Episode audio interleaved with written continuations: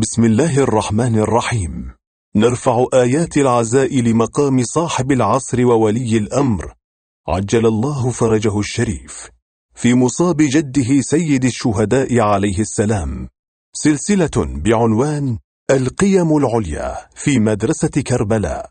نقدم لكم محاضرة سماحة العلامة الحجة السيد منير الخباز دام عطاؤه في الليلة الثالثة. من شهر محرم الحرام لعام 1444 للهجرة النبوية بعنوان الإنسان الهادف بين قيمة الحرية ومبدأ الكرامة وذلك في حسينية الغدير بفريدريكستاد بالنرويج صلى الله وسلم عليك يا رسول الله وعلى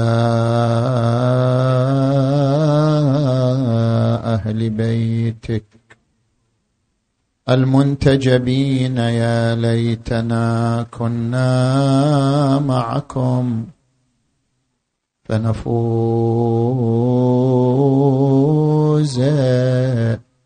فوزا عظيما.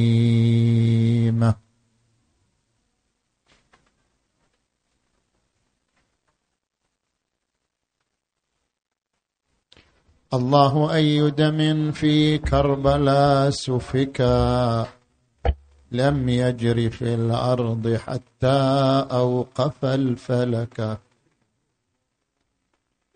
وأي خيل ضلال بالطفوف عدات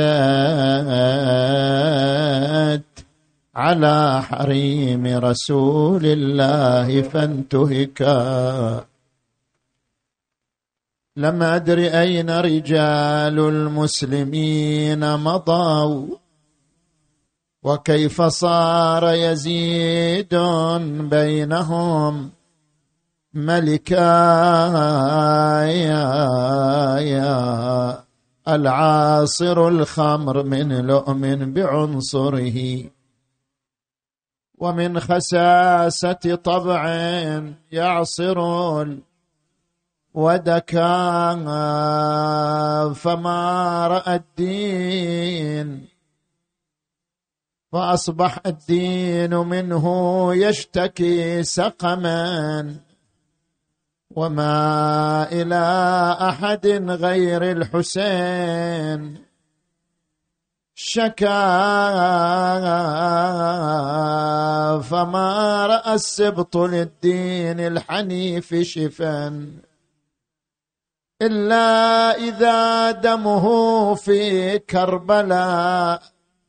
سفكا يا يا يا. فكان ما طبق الأدوار قاطبه من يومه للتلاقي مأتما. وبكايا ولم يغادر جمادا لا ولا بشرا إلا بكى.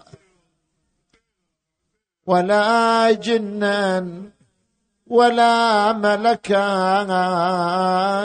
وحق راسك المقطوع. يا الشمس المضية للحشر ما ننسى. مصابك والرزيع. ننسى وسهم الصاب قلبك يا ذرانا ذلنا وفت قلوبنا ونكس نوانا. وتقطيع جسمك بالثرى فتت معانا. وخيل وطت صدرك على حر الوطيع. داست يا بن طه على صدور المحبين. بقلوبنا ننساك عاري بغير تكفين. وذبح الطفل ننساه هذا محال يا حسين. ولا ينسى ركوب الوديعة على المطي يا حسين كلنا نعتني لك كربلا نزور بس ما نوصلكم وننظر ذيك القبور ندخل الحاير بالحنين ولطم الصدور ونحوم مثل الجلب لو فارق حمية. وبكل فريضة تقصد الحاير الشيعة. من مشهدك تطلع وتقصد للشريعة. تزور القمر لزهر أبو جفوف القطيعة. شيان رايتكم وعز الهاشمي. أعوذ بالله من الشيطان الغوي الرجيم. بسم الله الرحمن الرحيم. لا إكراه في الدين قد تبين الرشد من الغي. فمن يكفر بالطاغوت ويؤمن بالله فقد استمسك بالعروة الوثقى. لا انفصام لها. والله سميع عليم. آمنا بالله صدق الله العلي العظيم. يمكن الصدى شوية هذا تخفف الصدى.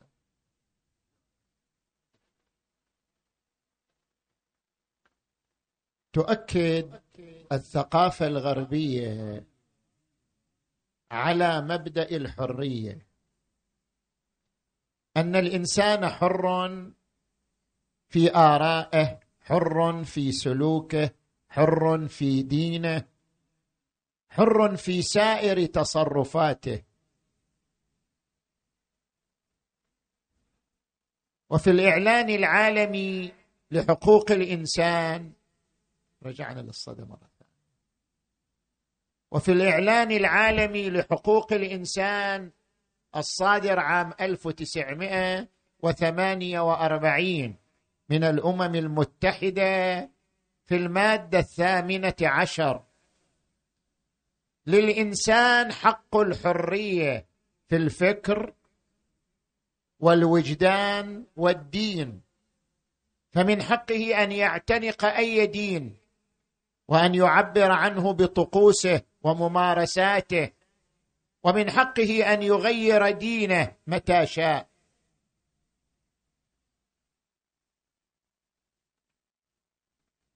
وهذه النقطة هي التي تجعلنا أن نتساءل عن مبدأ الحرية. ما هي الحرية؟ وهل هناك حرية مطلقة أم لا؟ وما هي الركائز للحرية بحسب الرؤية الدينية؟ فهنا محوران. المحور الأول في تعريف الحرية وحدودها والمحور الثاني في ركائز الحرية بحسب الرؤية الدينية. ما هو تعريف الحرية في مدرسة الحقوق الطبيعية وهي إحدى المدارس الفكرية في الغرب تتحدث عن الحرية أن الحرية قوام وجود الإنسان. ما يعني أن الحرية قوام وجود الإنسان؟ بمعنى أن الإنسان إذا لم يكن حرا فليس بإنسان. الحرية قوام وجود الإنسان. بلحاظ أن هناك مجموعة من الاستعدادات ولد عليها الإنسان. وبما أن هناك مجموعة من الاستعدادات ولد عليها الإنسان فمن حق الإنسان إشباع هذه الاستعدادات. ما هي هذه الاستعدادات التي ولد عليها الإنسان؟ الفكر الإرادة البيان.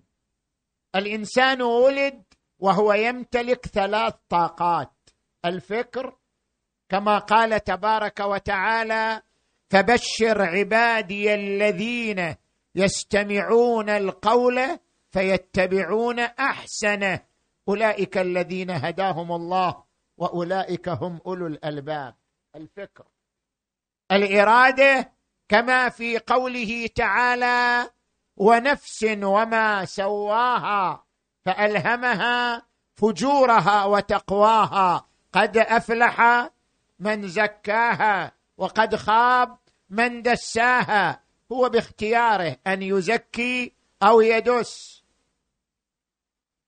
والبيان يعني التعبير كما قال تبارك وتعالى الرحمن علم القرآن خلق الإنسان علمه البيان. اذا الإنسان ولد ولديه طاقة الفكر طاقة الإرادة طاقة البيان.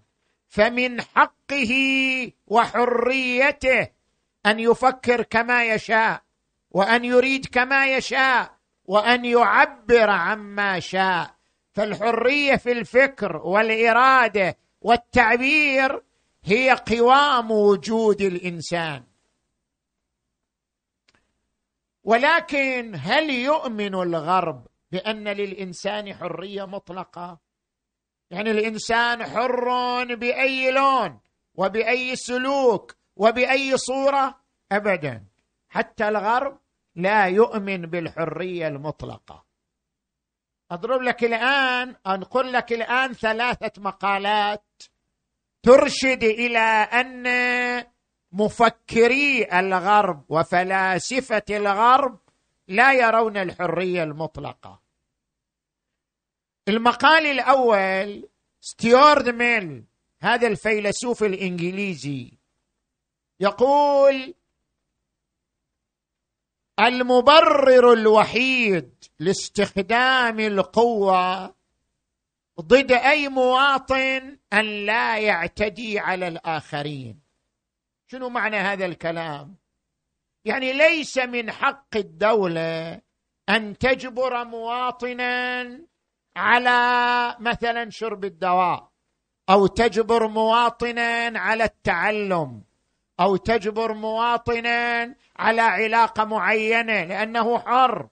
لكن من حق الدولة أن تجبر المواطن على أن لا يعتدي على الآخرين.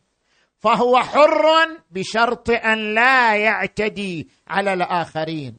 هو حر بشرط أن لا يؤذي الآخرين. هو حر بشرط أن لا يسيء للآخرين. اذا الحرية محدودة. محدودة بأن لا تسيء للآخر بأن لا تؤذي الآخر بأن لا تحدث ضررا على الآخر. هذا المقال الأول. المقال الثاني في موسوعة ستانفورد الفلسفية ينقل عن ستانلي فيش وهو مفكر أمريكي معاصر. يقول ليس من حق الإنسان حرية التعبير. كيف يعني ليس من حق الإنسان حرية التعبير؟ يعني يجيك واحد ويصعد على المنبر ويتكلم بما شاء بأي خطاب. هل هو حر؟ لا. ليس من حق الإنسان أن يتحدث بحديث يحدث فتنة بين الناس مو من حقه.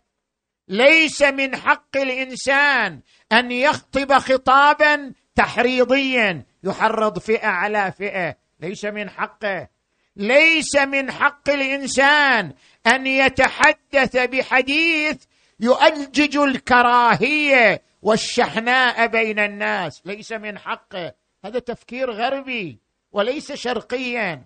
ليس من حق الإنسان أن يختار أي تعبير.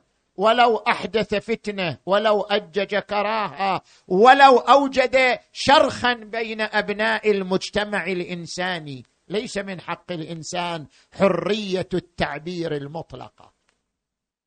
المقال الثالث نقول حداد أستاذ في جامعة القاهرة عنده كتاب الديمقراطية مسيرها ومصيرها. شنو مسير الديمقراطية في العراق؟ شنو مصيرها؟ الديمقراطية مسيرها ومصيرها. كتاب يتحدث عن الديمقراطية. يذكر ضمن هذا الكتاب. يقول عندما يذكر من هذا الحد الحرية محدودة بأن لا تؤذي الآخرين.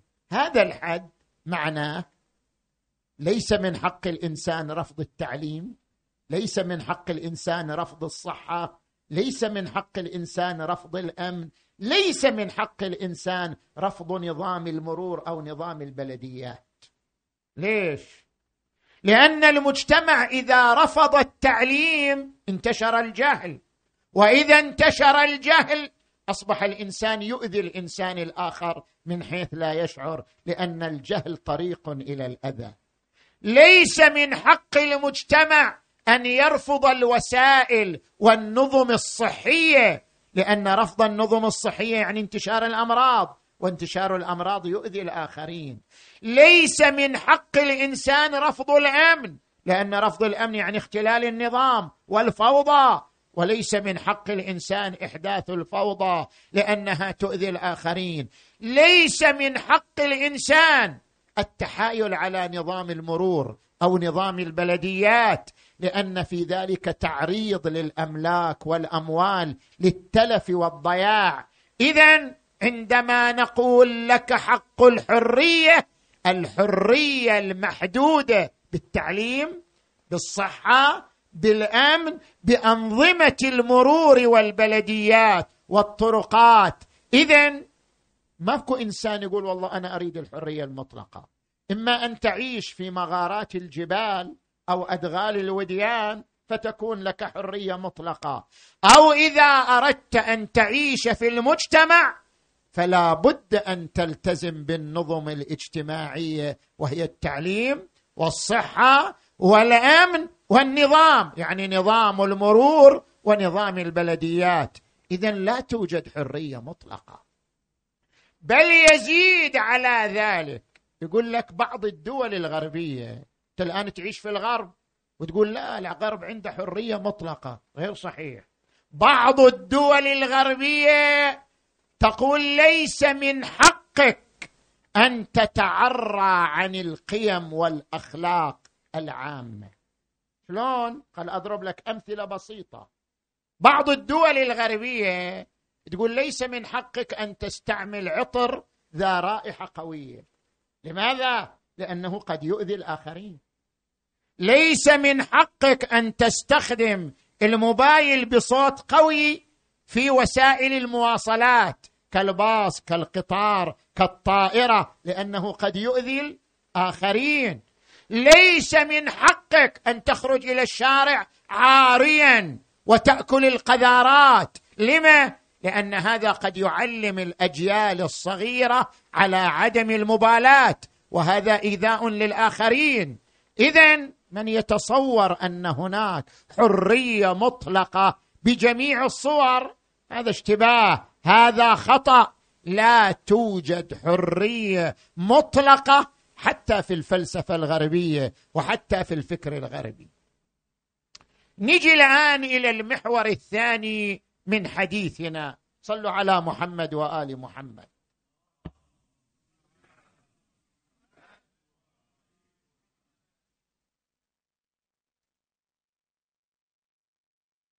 ما هي حدود الحرية وركائزها في الرؤية الدينية؟ الدين ماذا يقول عن الحرية؟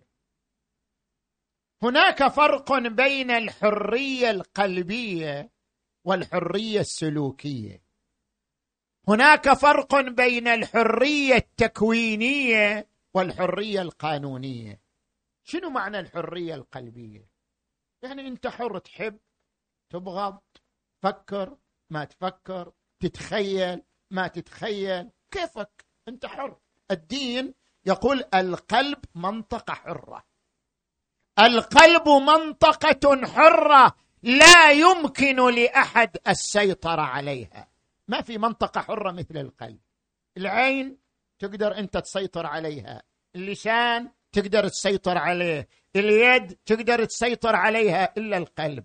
القلب هو المنطقة الحره الوحيدة التي لا يمكن لأي إنسان السيطرة عليها والتحكم فيها. لاحظ ما ورد عن الإمام علي عليه السلام. يقول لو ضربت خيشوم المؤمن على أن يبغضني ما أبغضني. ولو صببت جمات الدنيا بيد المنافق على أن يحبني ما أحبني. وذلك أنه قد قضي على رسول الله على لسان رسول الله صلى الله عليه وآله فانقضى. يا علي لا يحبك إلا مؤمن ولا يبغضك إلا منافق. مسألة مسألة قلبية. المؤمن حتى لا يضرب بالسيف على أن يغير قلبه ويبغض عليا ما يقدر يبغض علي والمنافق حتى لو أعطي كنوز الدنيا على أن يغير قلبه ويحب عليا لن يحبه. القلب منطقة حرة.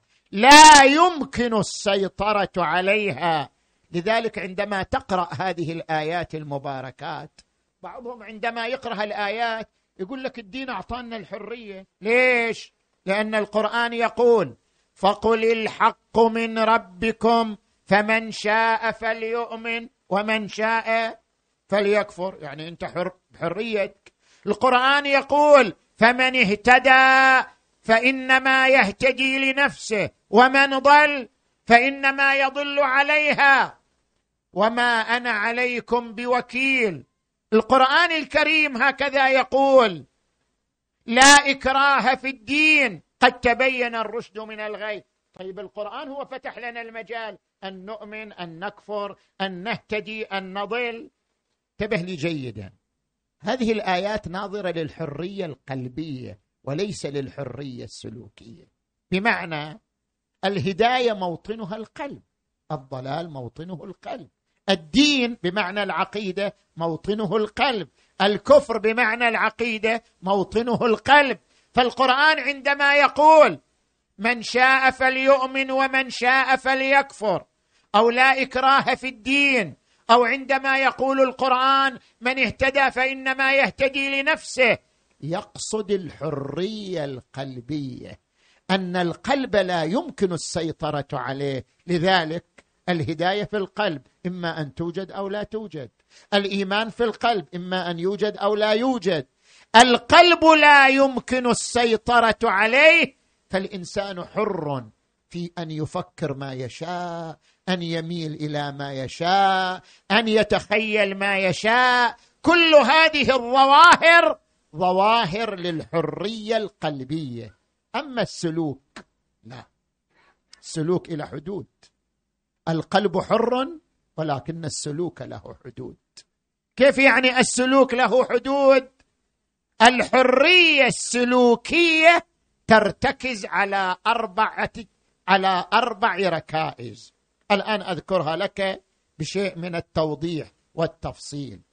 الركيزة الأولى الاستخلاف هل الإنسان في الكون أصيل أم وكيل؟ إنسان في هذا الوجود هل هو أصيل أم هو وكيل؟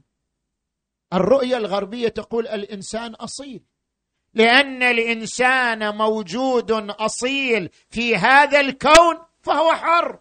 أن يمارس ما يشاء ويفعل ما يشاء ويقنن ما يشاء ويشرع ما يشاء. الرؤية الدينية تقول لا. الأصيل في هذا الكون هو الله. الموجود الأصيل في هذا الكون هو الله.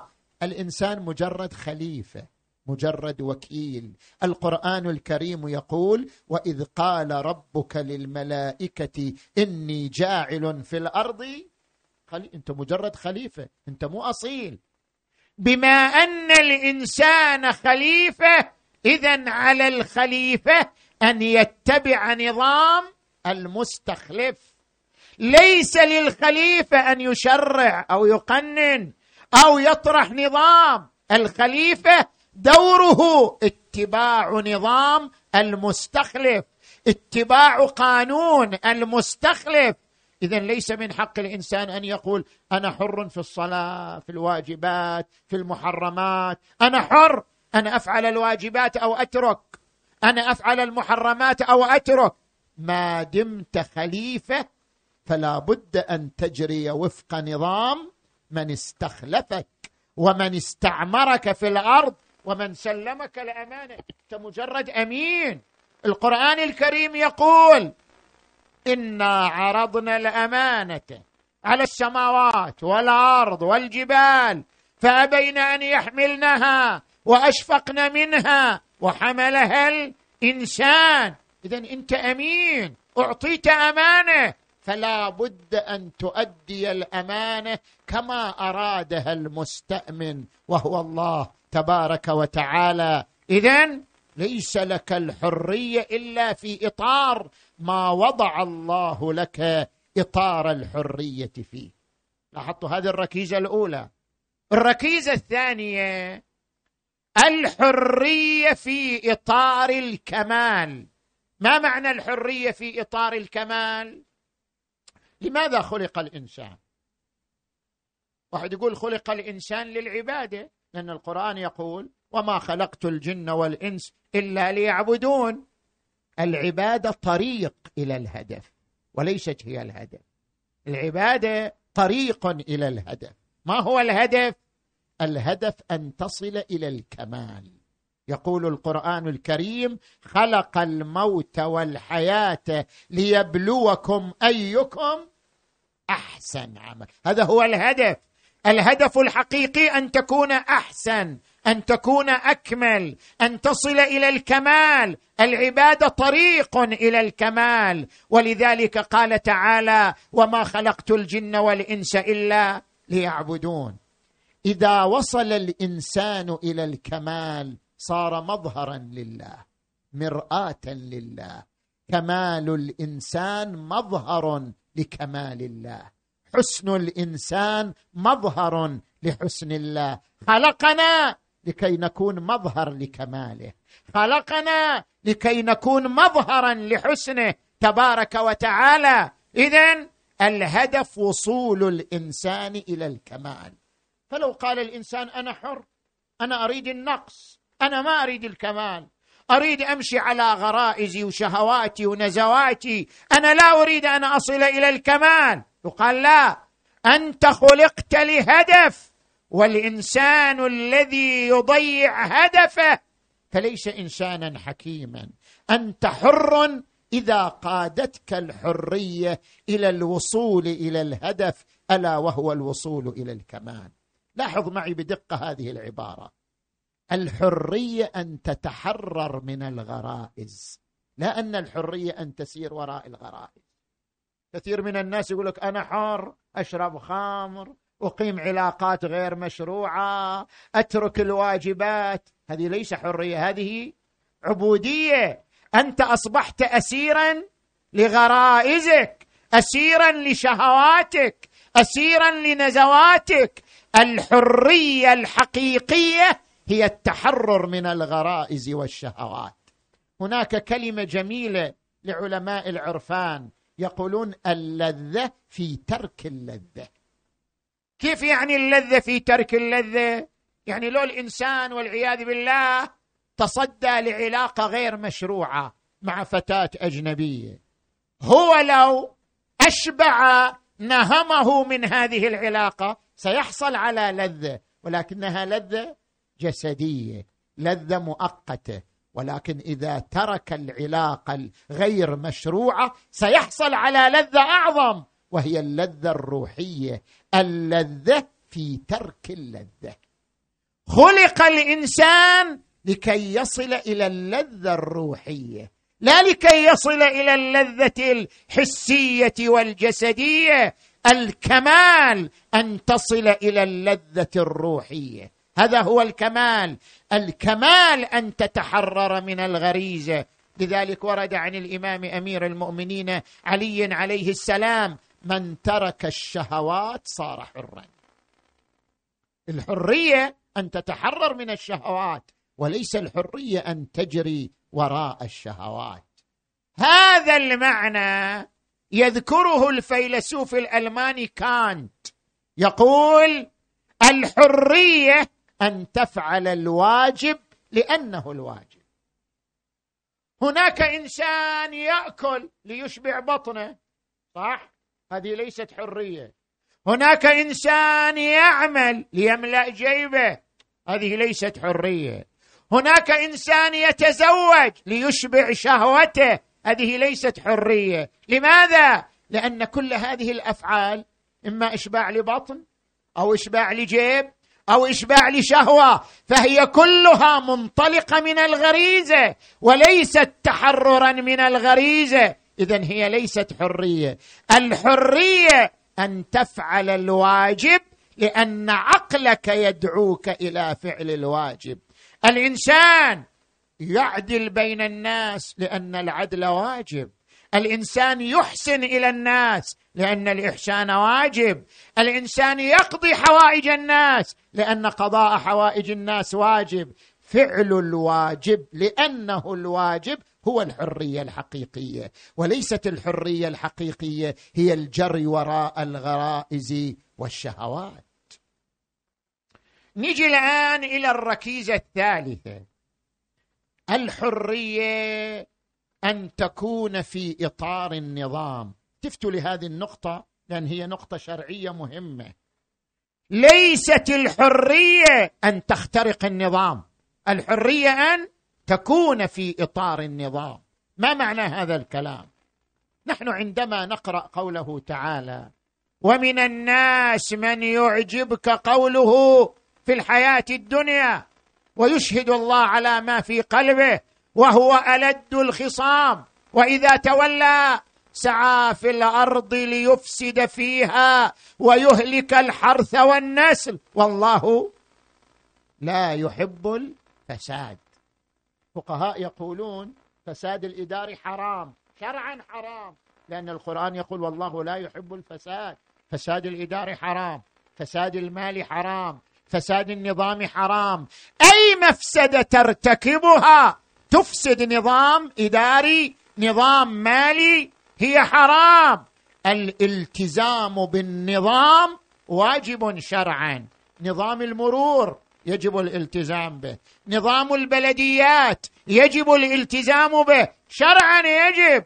هكذا يذكر السيد الخوئي السيد السيستاني. ليش الالتزام بالنظام واجب؟ لأن في الالتزام بالنظام درءا للفساد. والله لا يحب الفساد.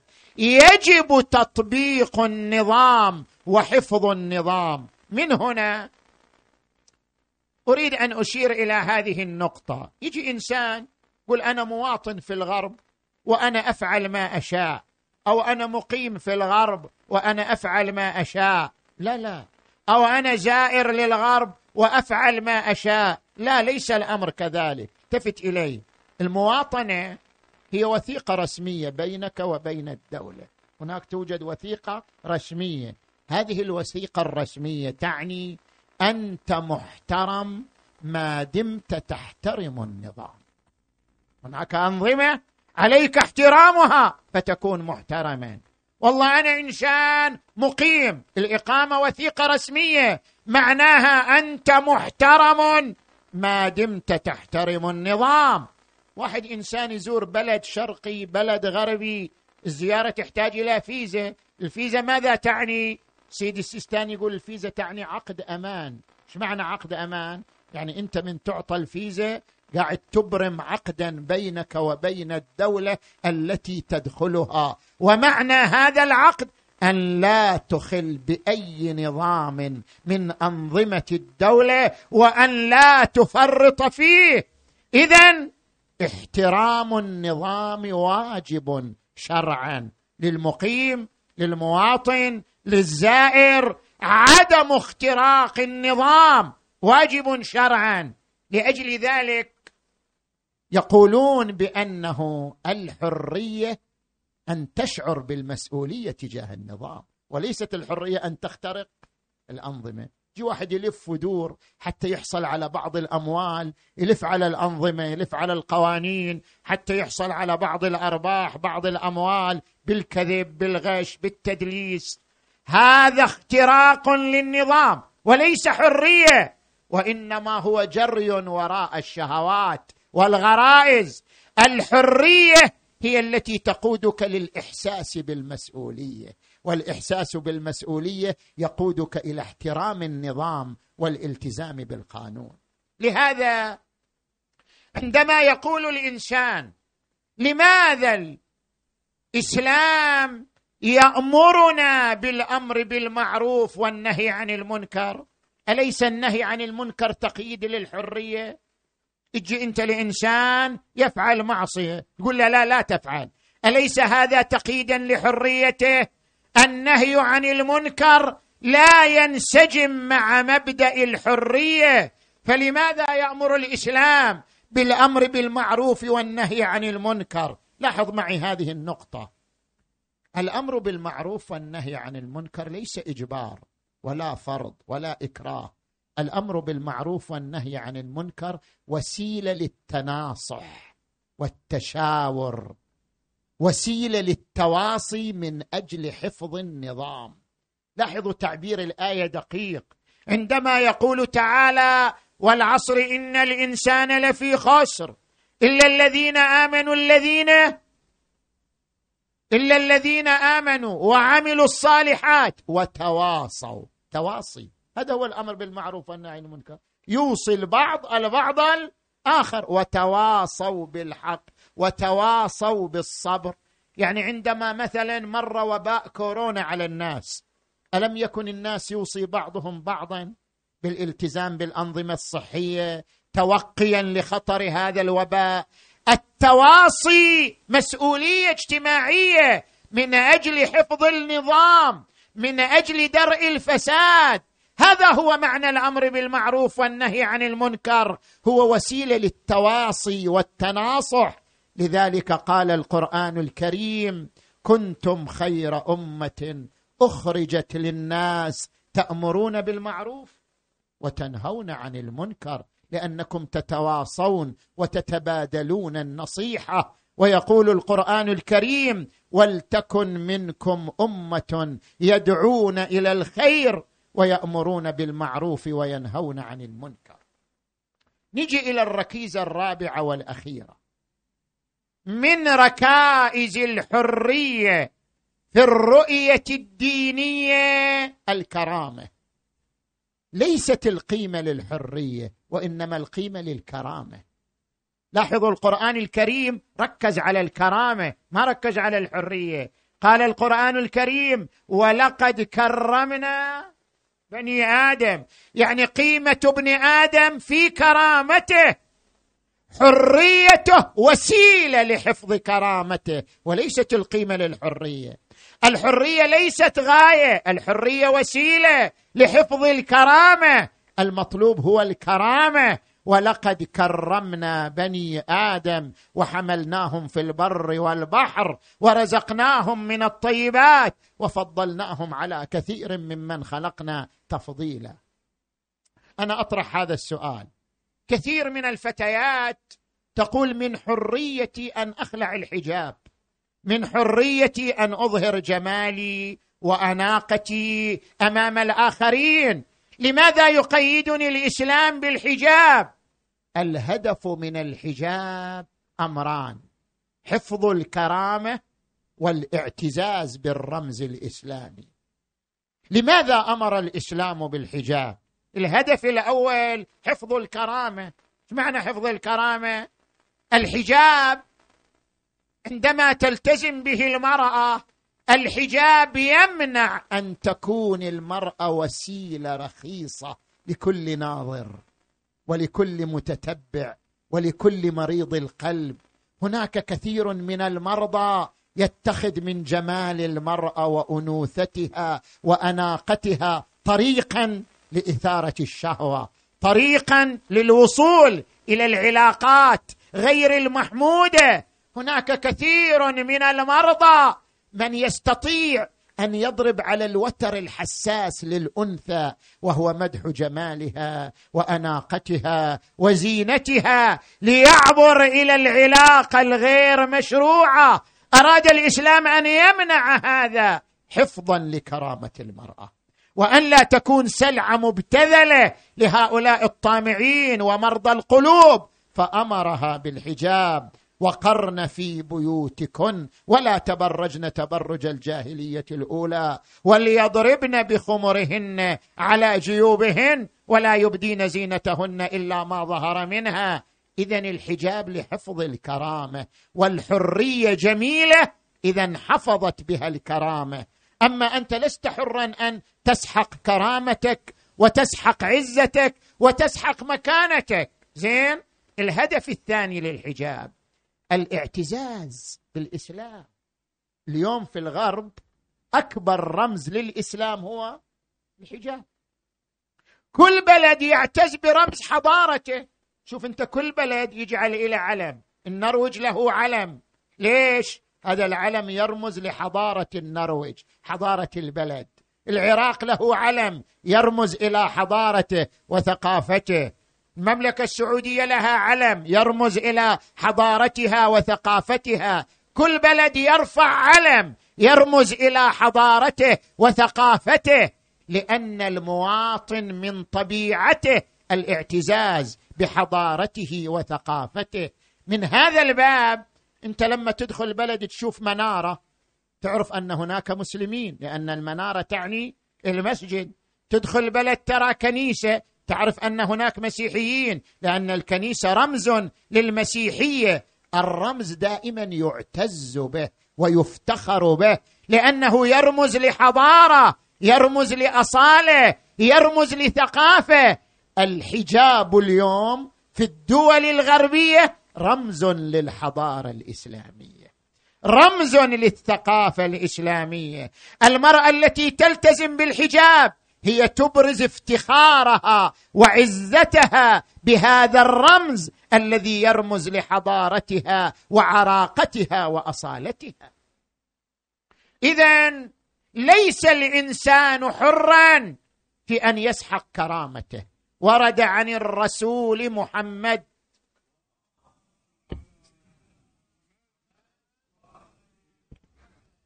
إن الله فوض إلى المؤمن كل شيء ولم يفوض إليه أن يذل نفسه. أنت مو من حقك أن تذل نفسك. وتقول أنا حر أن أذل نفسي. لا لست حرا. ليس الإنسان حرا أن يذل نفسه. ليس الإنسان حرا أن يسحق كرامته. ليس الإنسان حرا أن يدوس على عزته وشرفه. الحرية هي التي تحفظ الكرامة وليست هي التي تهدر الكرامة. من هنا أصر الحسين يوم عاشوراء على الحرية التي تقود إلى الكرامة. قال إن لم يكن لكم دين فكونوا أحرارا في دنياكم. يعني لتكون الحرية لكم مجالا للكرامة والاعتزاز والاستقلال. ولذلك الحر بن يزيد الرياحي لما حفظ كرامته وتحرر من أسر المال والمنصب والشهوة والغريزة وأقبل إلى الحسين تائبا. وقف الحسين على مصرعه وقال صدقت أمك حين سمتك حرا. أنت حر في الدنيا وسعيد في الآخرة. لأن الحرية قادته إلى الشهادة والكرامة. لذلك الحسين عليه السلام يشير إلى الحرية التي تحفظ الكرامة. عندما يقول لأمير المدينة يا أمير إنا أهل بيت النبوة وموضع الرسالة ومختلف الملائكة. ويزيد رجل فاسق شارب للخمر قاتل للنفس المحترمة ومثلي لا يبايع مثله وأقبل بعزته وكرامته وقف على قبر جده رسول الله. قال جد يا رسول الله أنا الحسين فرخك وابن فرختك وإن القوم يريدون ظلمي وقتلي فخذني إليك من هذه الدنيا. هومت عيناه فرأى جده رسول الله في المنام وهو يقول ولدي حسين حبيبي حسين إن لك لدرجة في الجنة لا تنألها إلا بالشهادة امضي لما أمرت به ضمني عندك يا جدا في هذا الضريح. علني يا جد من بلوى زماني. أستريح ضاق بي يا جد من فرط الأسى كل فسيح. فعسى طود الأسى يندك بين الدكتين. جد صفو العيش من بعدك بالأكدار شيب وأشاب الهم راسي قبل إبان المشيب. فعلى من داخل القبر بكاء ونحيب ونداء بافتجاع. يا حبيبي يا حسين ستذوق الموت ظلما ضاميا في كربلاء وستبقى في ثراها عافرا منجدلا. وكأني بلئيم الأصل شمر قد علا صدرك الطاهر بالسيف يحز الودجين. جهز الحسين رحاله عزم على الرحيل أقبل إلى البيت أخرج النساء والأطفال لكن بقيت طفلة عليلة بقيت فاطمة العليلة في تلك الديار صارت تتعلق بثياب أبيها تمسك بيده تمسك برجله أبا حسين خذني معك. أبا حسين لا تتركني هنا وحدي. أبا حسين لمن لي بعدكم؟ والحسين يضمها ويشمها ويسليها ويأخذ بخاطرها. بني فاطمة أنت عليله مريضة لا تستطيعين. المسير ابقي في المدينة مع محمد بن الحنفية مع أم البنين. نظرت إلى محمد قالت توسل لأبي الحسين أن يأخذني معه. قال أبا عبد الله خذها فإنها طفلة صغيرة. قال يا محمد إن الله كتب على نسائي وبناتي أن يكن سبايا وما كتب على هذه العليلة أن تكون سبية مهديه بني عودي عودي إلى مكانك. بني اصبري انظري إلى أخبارنا انظري إلى آدابنا. أصبحت تلك اليتيمه تنظر إلى الحسين وهو يركب الناقة ويغادر المدينة وتنادي في أمان الله في داعه والي والي أنا لقعد على درب للضعون أنا آشد اليرحون وجويان يا حسين بي لا تقطعون. دربكم بعيد وخافي تبطون. أبا حسين أبا حسين. والي والي يا والدي والله ضيمه عظيمة يا يا يا أنا أعيش من زغر يتيمة أثاير الأبو يا ناس. يا وظلل على أولاده وحريمه إي والله ثار الابو يا نا يا يا يا. يا ناس خيمة يا ويظلل على اولاده وحريمة. يا رسول الله لو عاينتهم وهم ما بين قتل وسباء. يا الله. اللهم اغفر ذنوبنا واستر عيوبنا وكفر عنا سيئاتنا وتوفنا مع الأبرار.